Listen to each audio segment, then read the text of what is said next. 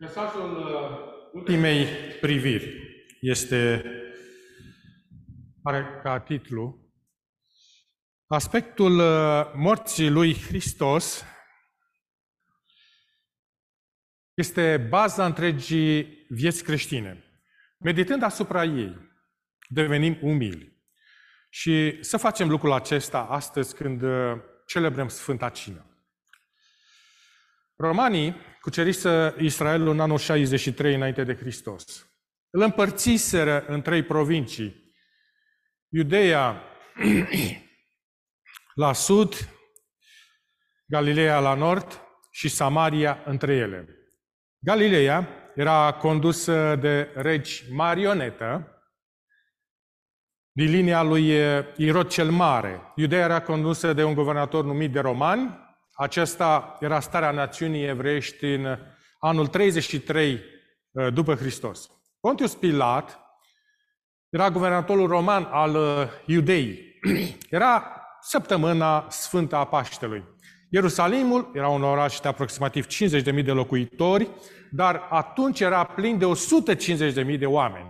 Veniseră din națiunile din jur pentru a celebra Paștele.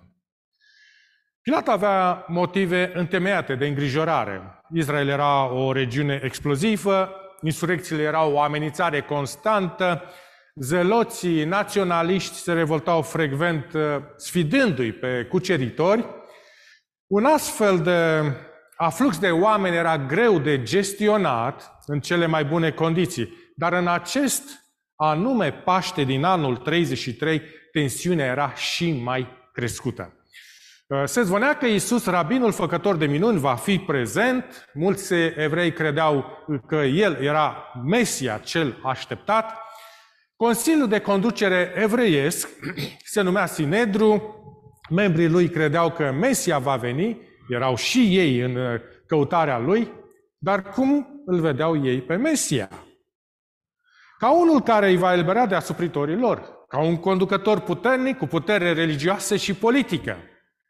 Iisus din Nazaret nu se potrivea așteptărilor lor. Se născuse în obscuritate, din părinți săraci, nu avea educație formală, părea a fi nimic mai mult decât un predicator ambulant de pe stradă. Unul care se amesteca cu populația. Ce îi indigna cel mai mult la el? Faptul că părea să nu aibă niciun respect față de tradițiile lor. În ochii lor, el nu avea respect pentru legea lui Moise. Dar știți că ce era cel mai rău dintre toate? Liderii evrei l-au văzut pe Iisus ca un hulitor. Făcuse afirmații că el era Fiul lui Dumnezeu și o astfel de irelevanță era o blasfemie. Nu aveau nevoie de mai multe dovezi. Ereticul trebuia să moară. Dar erau obstacole. Domnul Iisus devenise popular printre oameni, îi cucerise prin minunile și vindecările sale, învățăturile sale le-au oferit perspective profunde, oamenii se înghesuiau spre el și scăpau de sub controlul Sanhedrinului. Era evident că era o amenințare pentru influența lor. Popular sau nu, Mântuitorul trebuia să dispară. Făcuseră planul de a-l ucide. Chiar atunci a venit Iuda Iscarioteanu la ei. Chiar atunci. Da? Cine orchestrează lucrurile? Sau cineva orchestrează lucrurile. Matei, capitolul 26, versetul 15, el le-a zis: ce vreți să-mi dați? Și îl voi da în mâinile voastre. Ei i-au cântărit 30 de arginți. Iuda și-a programat trădarea.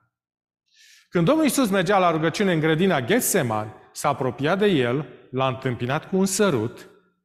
Mântuitorul îndreptă o ultimă privire către el și îi spune, Luca 22:47, Iudo, cu o sărutare vinzi tu pe Fiul omului? Adică, sărutul este un semn al prieteniei, nu al trădării, ci josnic. Înainte să-l vândă pe Iisus, Iuda s-a vândut pe sine. Și voi folosi în prezentare citate din Hristos al lumii de Ellen White. Cei ce l-au prins, l-au dus la palatul lui Ana. Fostul mare preot, din respect pentru vârsta sa, el era recunoscut de către popor ca mare preot. Și el trebuia să fie prezent la anchetarea celui arestat. De teamă ca nu cumva Caiafa, mai puțin experimentat, să dea greș. Condamnarea lui Hristos trebuia obținută cu orice chip.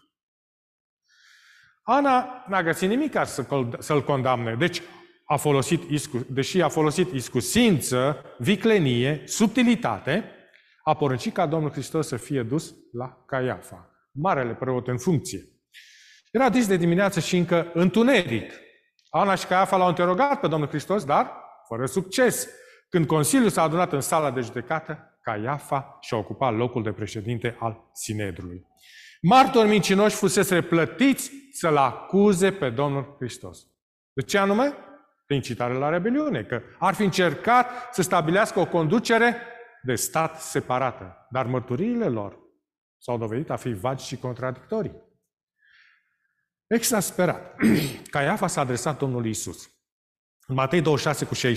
Te jur pe Dumnezeu cel viu să ne spui dacă ești Hristosul Fiului Dumnezeu. La acest apel, Domnul Hristos nu mai putea să rămână tăcut. Este un timp când trebuie să taci și unul când trebuie să vorbești.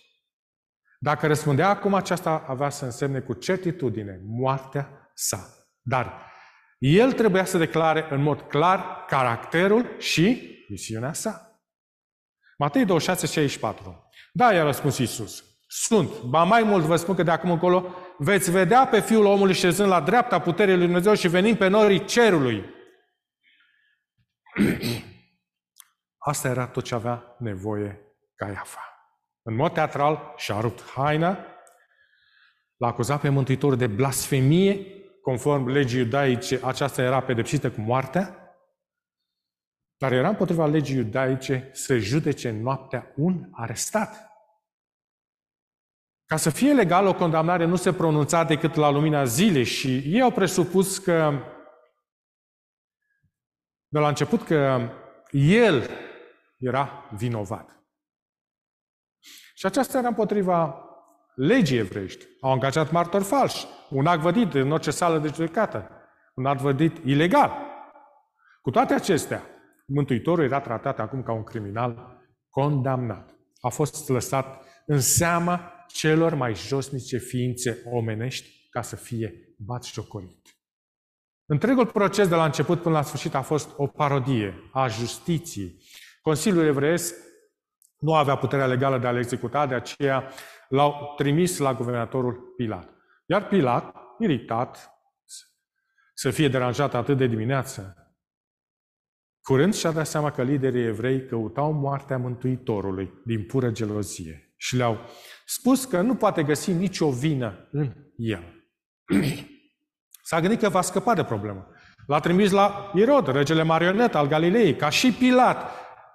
Irod n-a găsit nimic vrednic de moarte. Așa că l-a trimis pe Hristos înapoi la Pilat.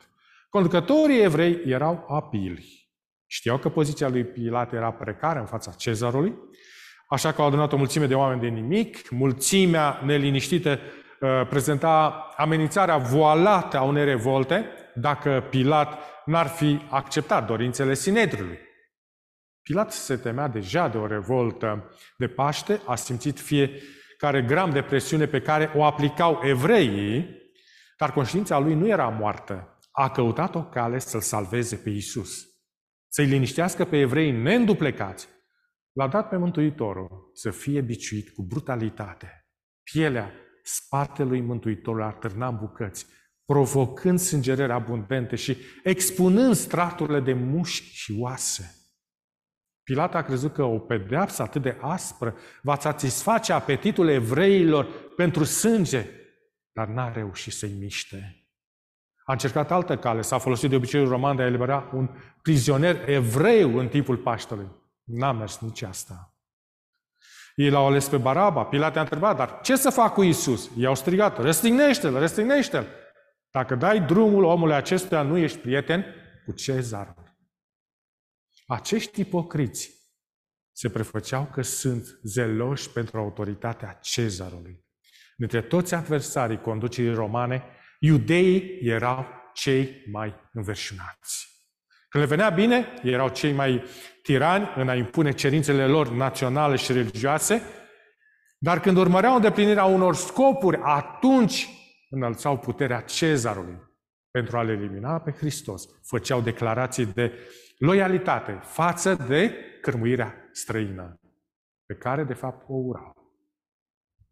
În cartea sa Viața lui Hristos, James Tucker scria: Pilat i-a urât pe evrei pe care i-a condus, în vremuri de iritare a avut o administrare defectuoasă, cruzime și jaf, a vizitat Ierusalimul cât mai rar posibil. Ierusalimul cu religiozitatea lui și cu revolta mereu mognitoare era o reședință tristă. Pilat era într-o poziție precară de a conduce un popor care nu era al lui, iar când a venit timpul pentru verdictul lui Iisus, și-a ales reputația în locul conștiinței sale. Pilat l-a dat pe Domnul Hristos să fie crucificat. Răstignirea era o invenție romană. Era cel mai brutal, dureros și inuman mod de execuție. Când cineva atâna pe cruce cu brațele întinse, plămânii erau comprimați, ceea ce făcea imposibilă respirația adâncă. Moartea venea de obicei prin asfixiere. Nu durerea și ocarea crucii i-au provocat Mântuitorului chinul de nedescris. Suferința sa provenea de fapt conștient de răutatea păcatului. Știa că prin familiarizarea lui cu răul, omul devine orb față de grozăvia lui. El a luat păcatele noastre asupra lui. Povara teribilă a vinovăției ce apăsa asupra sa era teribilă. El nu putea vedea fața dătătoare de pacea Tatălui. Retragerea privirii dumnezeiești de la Mântuitorul i-a străpuns inima. Atât de mare a fost chinul acesta, încât durerea fizică de-abia mai era simțită. După 6 ore, Domnul Iisus a exclamat cu ultima răsuflare, Ioan 19:30, s-a isprăvit.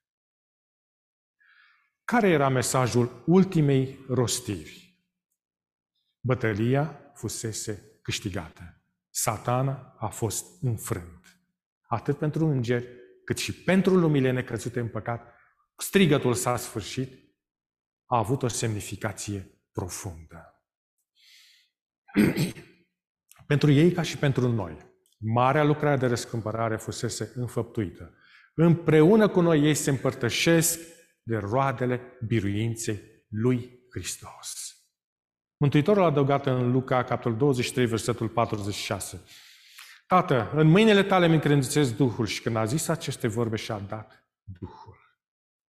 În ceasul îngrozitor, el s-a sprijinit pe dovezile de mai înainte, ale acceptării sale de către Tatăl. El cunoștea caracterul Tatălui său, înțelegea dreptatea, mila și iubirea lui. Prin credință s-a încredințat aceluia pe care totdeauna l-a ascultat, iar sentimentul pierderii aprobării Tatălui l-a părăsit. Prin credință, Domnul Hristos a fost biruitor. Și aceasta trebuie să facem și noi în încercare. De ce este moartea lui Iisus crucială? La început Dumnezeu a creat bărbatul și femeia după chipul său. Erau într-o relație perfectă cu el.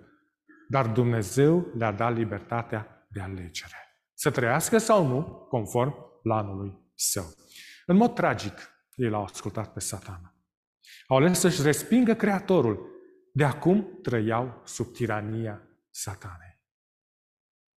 Dumnezeu este sursa vieții. Respingându-l, primul cuplu s-a condamnat la moarte. Este o lege fixă a universului. Și o găsim în Ezechiel, capitolul 18, versetul 20, care spune așa: sufletul care păcătuiește, acela va muri.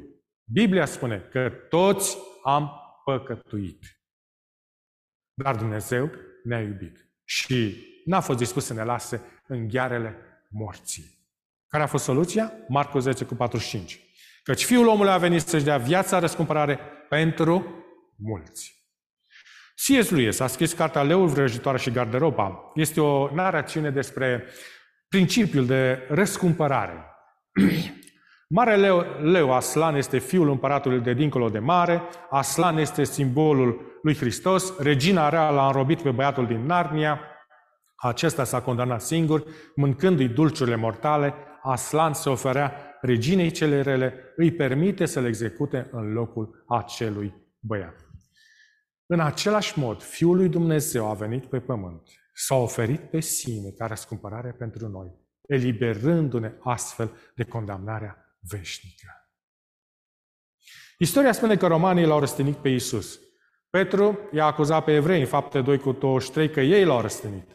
Dar adevărul este că noi l-am răstignit. Noi toți suntem vinovați de răstignirea lor. Romanii și evreii sunt doar instrumentele care i-au adus moartea. O galerie de artă din München expune o pictură a maestrului olandez Rembrandt. În acest tablou, un bărbat cu o beretă albastră ajută la așezarea crucii pe care a fost pironit Hristos. Care e explicația? Omul cu beretă este pictorul însăși și Rembrandt a exprimat un adevăr fundamental. Hristos a fost răstignit din cauza păcatelor noastre. Nelegiurile noastre l-au pus pe cruce. El a luat pedeapsa pe care noi o merităm. Ce atitudine au avut martorii la răstignirea Mântuitorului? Unii au fost indiferenți, alții antagoniști și alții recunoscători. Haideți să luăm pe primii, indiferenți. Luca 23:35 spune: Norodul stătea acolo și privea. Mulți au văzut moartea regilor. Erau simpli privitori, neafectați, neimplicați.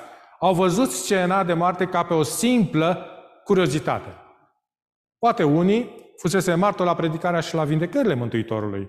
Poate că l-au respectat ca pe un mare învățător și făcător de minuni. Dar pentru ei, moartea lui a fost doar moartea unui om bun, care din nefericire se confruntase cu autoritățile. Poate că astăzi mulți oameni sunt ca și ei. Pur și simplu se uită fără să se implice. Îl respectă pe Hristos ca pe un om mare sau ca un profet, dar moartea lui nu are niciun efect asupra lor. Ei văd Vinerea Mare ca o altă zi din calendar și nu se opresc să vadă semnificația ei crucială. Atât pentru viața lor, cât și pentru viitorul lor etern. 2. Antagoniștii. Matei 27:40-42. Preoții cei mai de seamă împreună cu cărturarii și bătrânii își băteau și ei joc de el și ziceau: pe alții i-a mântuit, iar pe sine nu se poate mântui. Dacă este el împăratul lui Israel, să se coboare acum de pe cruce și vom crede în el. Ei n-au înțeles că Mântuitorul avea puterea de a coborî de pe cruce, dar de dragul lor și al nostru nu a făcut-o. Dacă ar fi coborât, s-ar fi salvat pe sine, iar întreaga omenire ar fi fost condamnată veșnic. Preoții, cărturarii, bătrâni ar fi trebuit să fie aceia care să conducă poporul la credința în Mântuitorul. În schimb, l-au bajocorit pe Mântuitorul lumii. Același lucru se întâmplă și astăzi. Tăcerea lui Dumnezeu în fața bajocurii nu înseamnă că este neputincios, ci mai degrabă că are răbdare. M-au reacționat soldații. Și ei l-au bajocorit. Se poate argumenta că ei doar își făceau treaba, dar de fapt au mers mai departe de atât. Îl bajocoreau fără milă. De dragul distracției au ridiculizat ceea ce nu înțelegeau. Trăim într-o eră care se mândrește cu toleranța religioasă. Dar încă există soldați romani de astăzi, cei care îl resping pe Hristos și caută să-i persecute adepții. A mai fost unul care l-a bajocorit pe Hristos. Unul din cei doi tâlhari răstăniți în acea zi. Și a zis ceva de genul: deci tu ești Mesia, nu-i așa? Demonstrează-te! Salvează-te pe tine și pe noi! El trăia ultimele ceasuri. Moartea era gata să-l înghită, iar el a refuzat să se pocăiască de păcatul său și să se întoarcă către cel care putea să le ierte. Unii oameni care încă îl resping pe Mântuitorul, chiar și în ultimul lor ceas. El trăia ultimele ceasuri. Moartea era gata să-l înghite, iar el a refuzat să se pocăiască de păcatul său. Celălalt tâlhar l-a mustrat. El face parte din a treia categorie de oameni recunoscători. Luca 23:40. Celălalt l-a înfruntat și i-a zis: nu te temi tu de Dumnezeu, tu care ești sub aceeași osândă? Pentru noi este drept că își primim răsplata cuvinte pentru fără de legile noastre, dar omul acesta n-a făcut niciun rău. Și a zis lui Iisus: Doamne, adu-ți aminte când vei veni în împărăția ta. Care a fost ultimul, sau care a fost mesajul ultimei priviri a Mântuitorului către el? Vei fi cu mine în rai. Atâta timp cât mai avem suflare, nu este prea târziu să ne întoarcem la Hristos. Fiecare persoană de pe pământ este reprezentată de către unul din grupurile prezente la răstignire. Asta ne include pe tine și pe mine. Și întrebarea este, din ce grupă faci parte tu? Îl bajocorești pe Iisus, așa cum a făcut conducătorii evrei, soldații romani, tâlharul nepăcăit? Îl ignori așa cum a făcut mulțimea respectuoasă? Sau urmezi exemplul tâlharului pocăit? Aceasta este o chestiune de viață și de moarte. Privește-l la cruce. Acolo vei înțelege gravitatea păcatului. Dumnezeu te invită să-i ceri iertare. După amiaza era fierbinte. Cu fața răvășită, fostul deținut ieși din temniță. Privind în lungul și în latul străzii, era pustie. Toți se adunaseră pe dealul Golgotei, unde avea loc o execuție. S-a gândit o clipă, apoi și-a zis: am să merg și eu acolo. Cu frica încă nerisipită, tâlharul se apropie de mulțime. Voia să ajungă în față, voia să vadă crucile. Atras parcă ca de un magnet, se opri în fața celor trei cruci. Și gândul început să îi meargă mecanic. Da, pe cel din stânga îl știu. Cu el am furat prin satele din Galileea.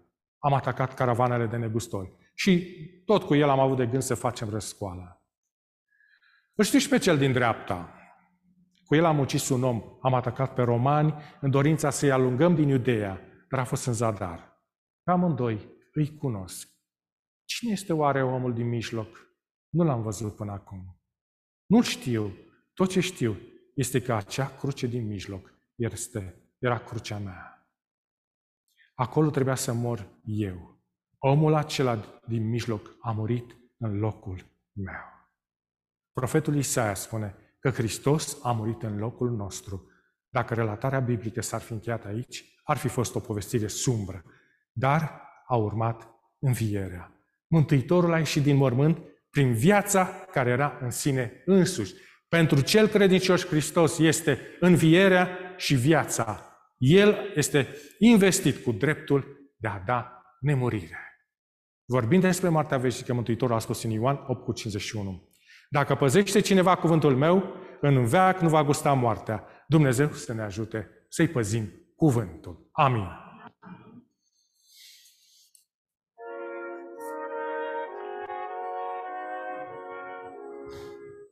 Acum urmează spălarea picioarelor, vom merge surorile sus și familiștii tot acolo, iar bărbații jos aici în hol vom face spălarea picioarelor, după care ne vom reîntoarce în sală pentru a ne putea împărtăși cu simbolurile sfinte. Mulțumesc!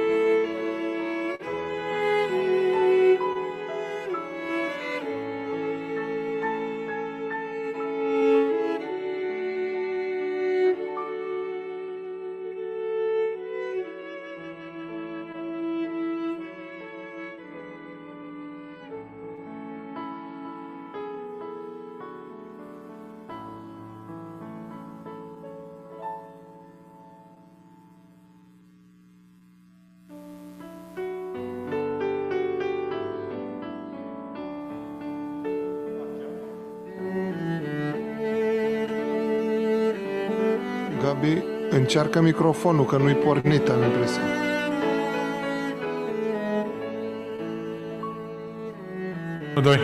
Unu, doi. Da, mersi mult.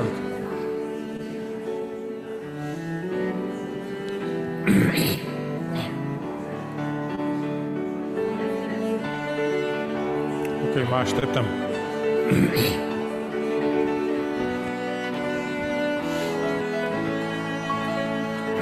Octavian?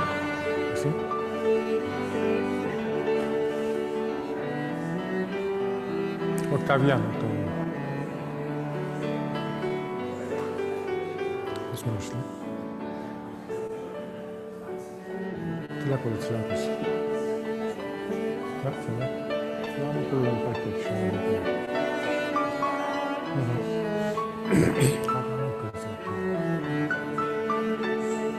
Ce gândire.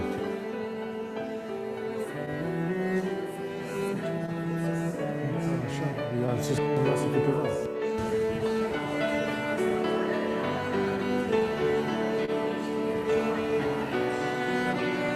Da, vreo două. Sunt vreo două. Una, tu, una.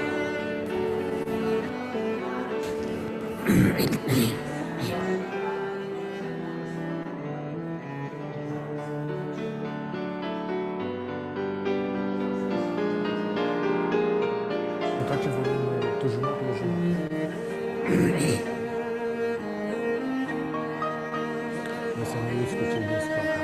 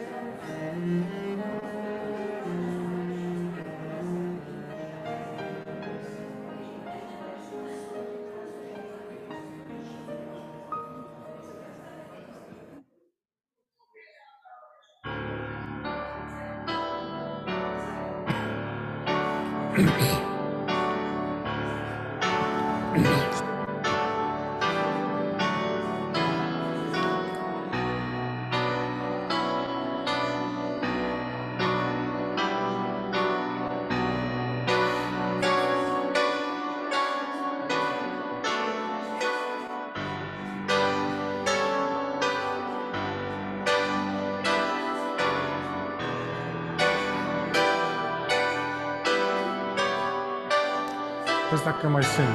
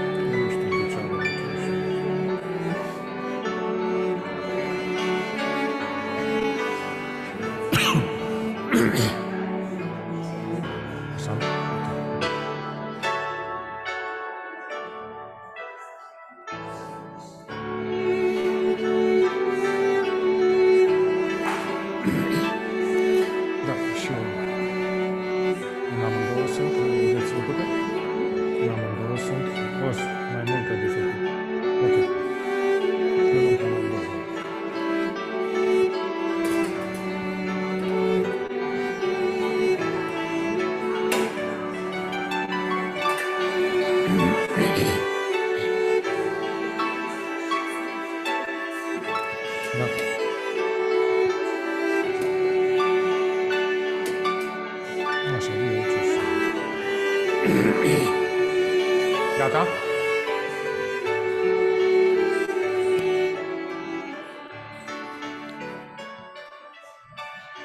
Am dorit să începem.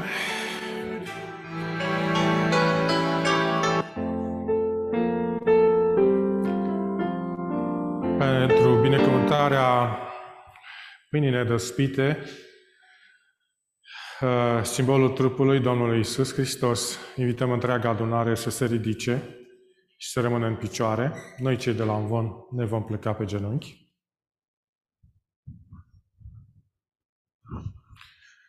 Tată Ceresc, în numele Domnului Hristos, venim să-ți mulțumim pentru dragostea ta nemărginită, manifestată față de neamul omenesc, față de fiecare dintre noi, pentru jertfa ta pe care ai oferit-o de bunăvoie, ca să putem fi salvați și mântuiți în Împărăția ta.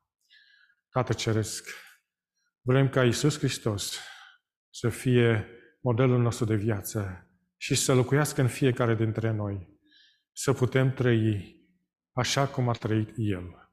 Mulțumim pentru jertfa aceasta, mulțumim pentru trupul Domnului Iisus Hristos care s-a frânt pentru noi și această pâine să fie binecuvântată de Tine, amintindu-ne mereu de jertfa Lui și de ceea ce a dorit să facă, ca toții să putem fi împreună cu El în cer.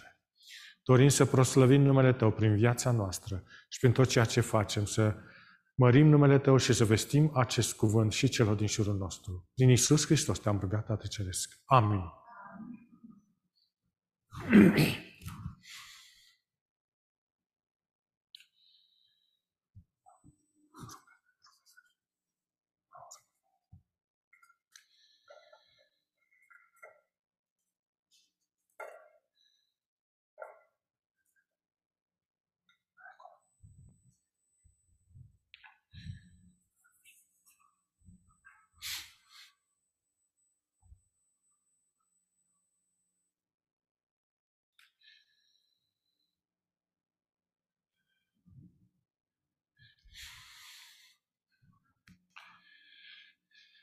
Când a sosit ceasul, Iisus a șezut la masă cu cei 12 apostoli. El a zis: am dorit acesta cu voi înainte de patima mea, căci vă spun că de acum încolo nu le voi mai mânca, la împlinirea lor în Împărăția lui Dumnezeu.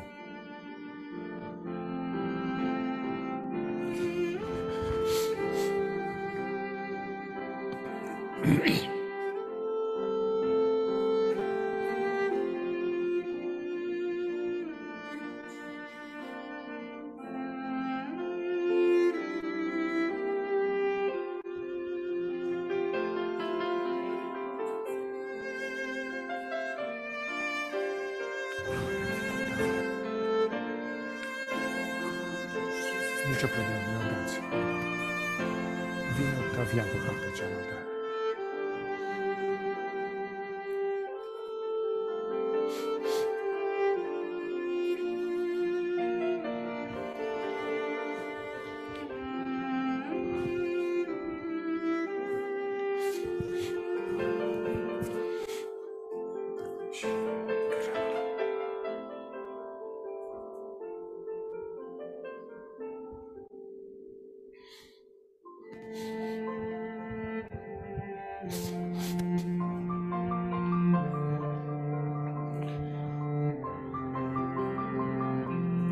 A rămas cineva neservit?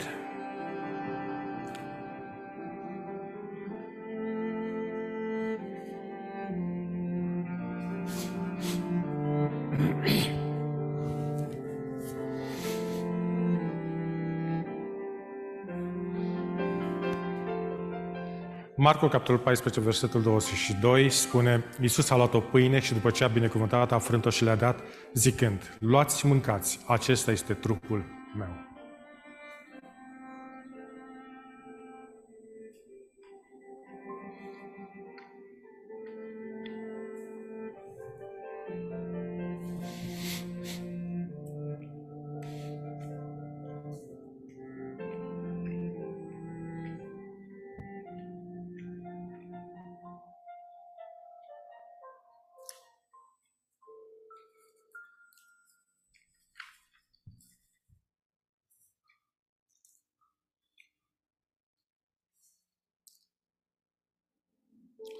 Pentru binecuvântarea vinului nefermentat, a mustului, simbolul sângelui fără păcat al Domnului Hristos, Invităm întreaga adunare să rămână în picioare. Noi cei de la amvon ne vom pleca pe genunchi.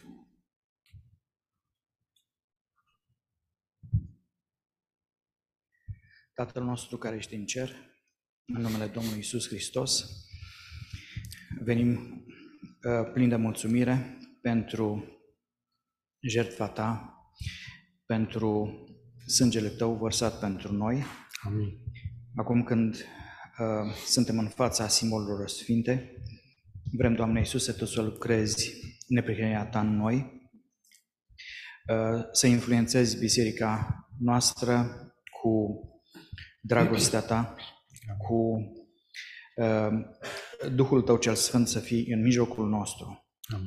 Te rugăm, Părinte Ceresc, ajută-ne totdeauna să ne împărtășim cu simbolurile sfinte, având încredere că Tu ești la lucru în viețile noastre, Tu vei finaliza ceea ce prin ploaia timpurie a început în inimile noastre și înainte de revenirea Ta vom fi gata pentru a Te întâlni față în față. Amin. Îți mulțumim și Te lăudăm în numele Domnului Iisus. Amin. Amin.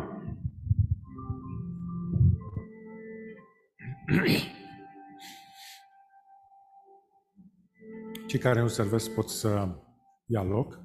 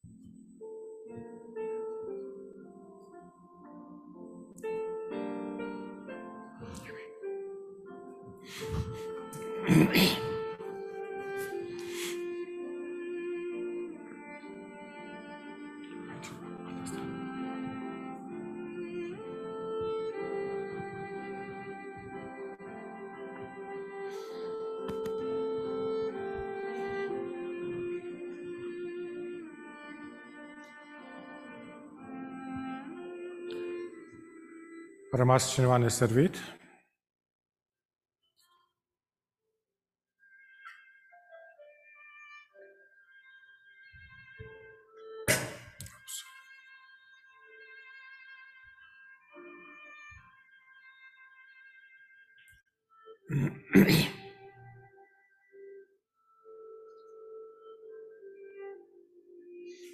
Apoi a luat un pahar și făcea mulțumiri lui Dumnezeu, le-a dat zicând: beți toți din el, căci acesta este sângele meu, sângele legământului celui nou, care se varsă pentru mulți spre iertarea păcatelor. Vă spun că de acum încolo nu voi mai bea din acest rod al viței, până când îl voi bea din nou cu voi nou în împărăția Tatălui meu. Să bem toți din pahar.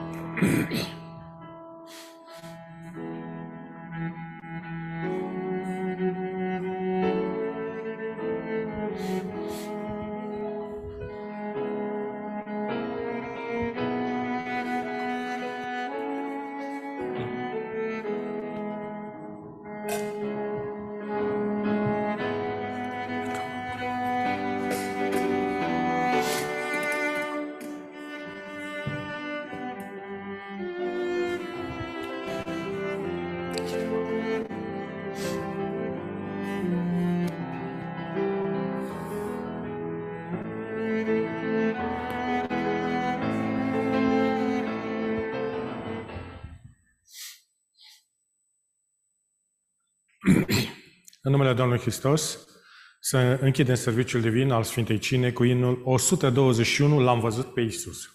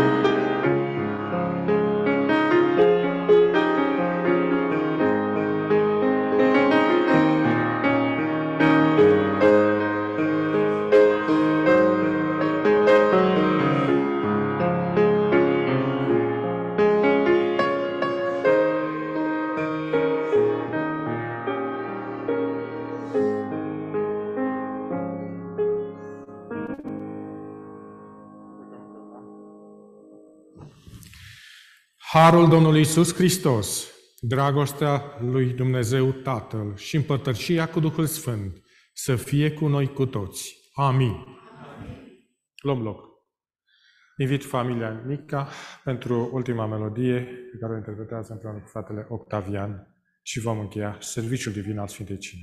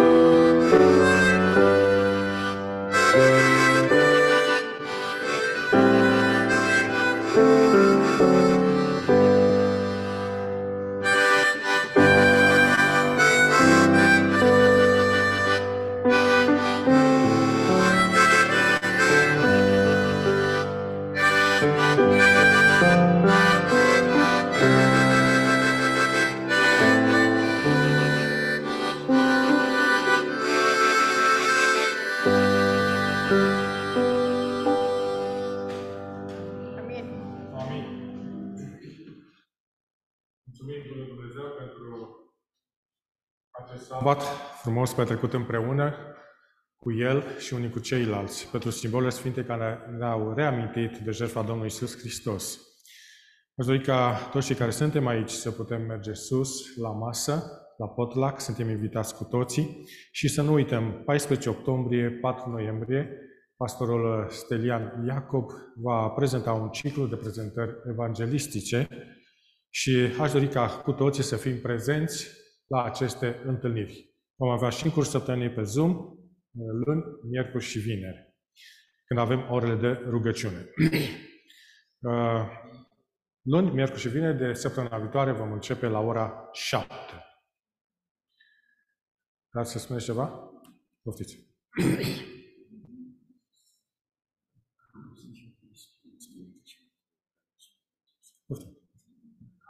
Stimată donare, vă mai țin și vreau să menționez că Duhul Sfânt lucrează, este între noi și cu cât stăruință noi cerem prezența Lui și ajutorul Lui, cu atâta El se manifestă în viața fiecărui care suntem prezenți. Vreau să relatez o experiență plăcută, frumoasă, care am petrecut-o în Moldova. Într-un sabat, în luna august, după amiază a fost un botez într-o comunitate care nu departe de orașul meu. Am mers și noi cu Sfeta după masă la botez, pe malul unui lac foarte frumos, pitoresc, A fost botezul. După botez, scurtez povestirea ca să nu vă rețin prea mult. După botez, pastorul a mulțumit la toți prezenții și a întrebat, ca întotdeauna, cine mai dorește să pe viitor să încheie legământ cu Iisus? Din mulțime a ieșit un bărbat, acum e frate, zic, necunoscut pentru mine și pentru toată lumea. Și zice, eu, a ridicat mâna și eu, a ieșit lângă ambon, acolo a fost și tehnica de audiere, a ieșit și eu vreau, ridică mâna, și eu vreau să închei legământ cu Dumnezeu. Bine, Dumnezeu să te ajute, să te binecuvânteze. Duhul Sfânt mie îmi spune, trebuie să faci cunoștință cu acest bărbat. De pe malul lacului am mers în biserică, unde a fost, ca și cum este astăzi la noi, masă de părtășie. Acolo, ajunși acolo, era câțiva kilometri până la biserică. Duhul Sfânt din nou spune, trebuie să faci cunoștință. Mă apropii de respectivul în biserică deja și vreau să fac cunoștință, spuneți numele. Îmi spune, mă numesc Iurie și zic, de unde ești, cine ești și unde lucrezi. Mi spune de unde este, din ce localitate, cu tare și ce lucrez la magazinul de materiale de construcții în Iedineț, orașul meu. Lucrez acolo. Vreau să menționez, magazinul Haziaiș, care zice gospodină, tradus în românește, e deținut de un adventist pascalist, dacă vă spune cineva. Ei nu recunosc scrierile lui Ellen White, însă se adună în sabat, respectă sabat. Și acest frate lucrează acolo. Bine, atunci dorești ca mâine, duminică, ai să fii la lucru? Și da, vrei să mă apropii de tine, să facem cunoștință? Și da, de ce nu? Merg duminică și Duhul Sfânt mi-a amintit încă. Vezi să nu uiți, duminică, să mergi acolo unde ai promis. Mă întâlnesc cu dânsul, după lucru, după ora 2, și facem cunoștință. Iurie, din start îți teror. Îmi răspunzi la toate întrebările care tu găsești de cuvință, la care nu spui, nu-ți răspund. Și l-am întrebat, cine ești, câți ani, de unde ești, ce religie ești, eu întotdeauna întreb, de ce religie ești. Mi-a răspuns la toate întrebările și zici, ce te-a făcut motivat că tu să vrei? Asta de mult mă chinu, eu am vrut să găsesc biserica adevărată a lui Dumnezeu, biserica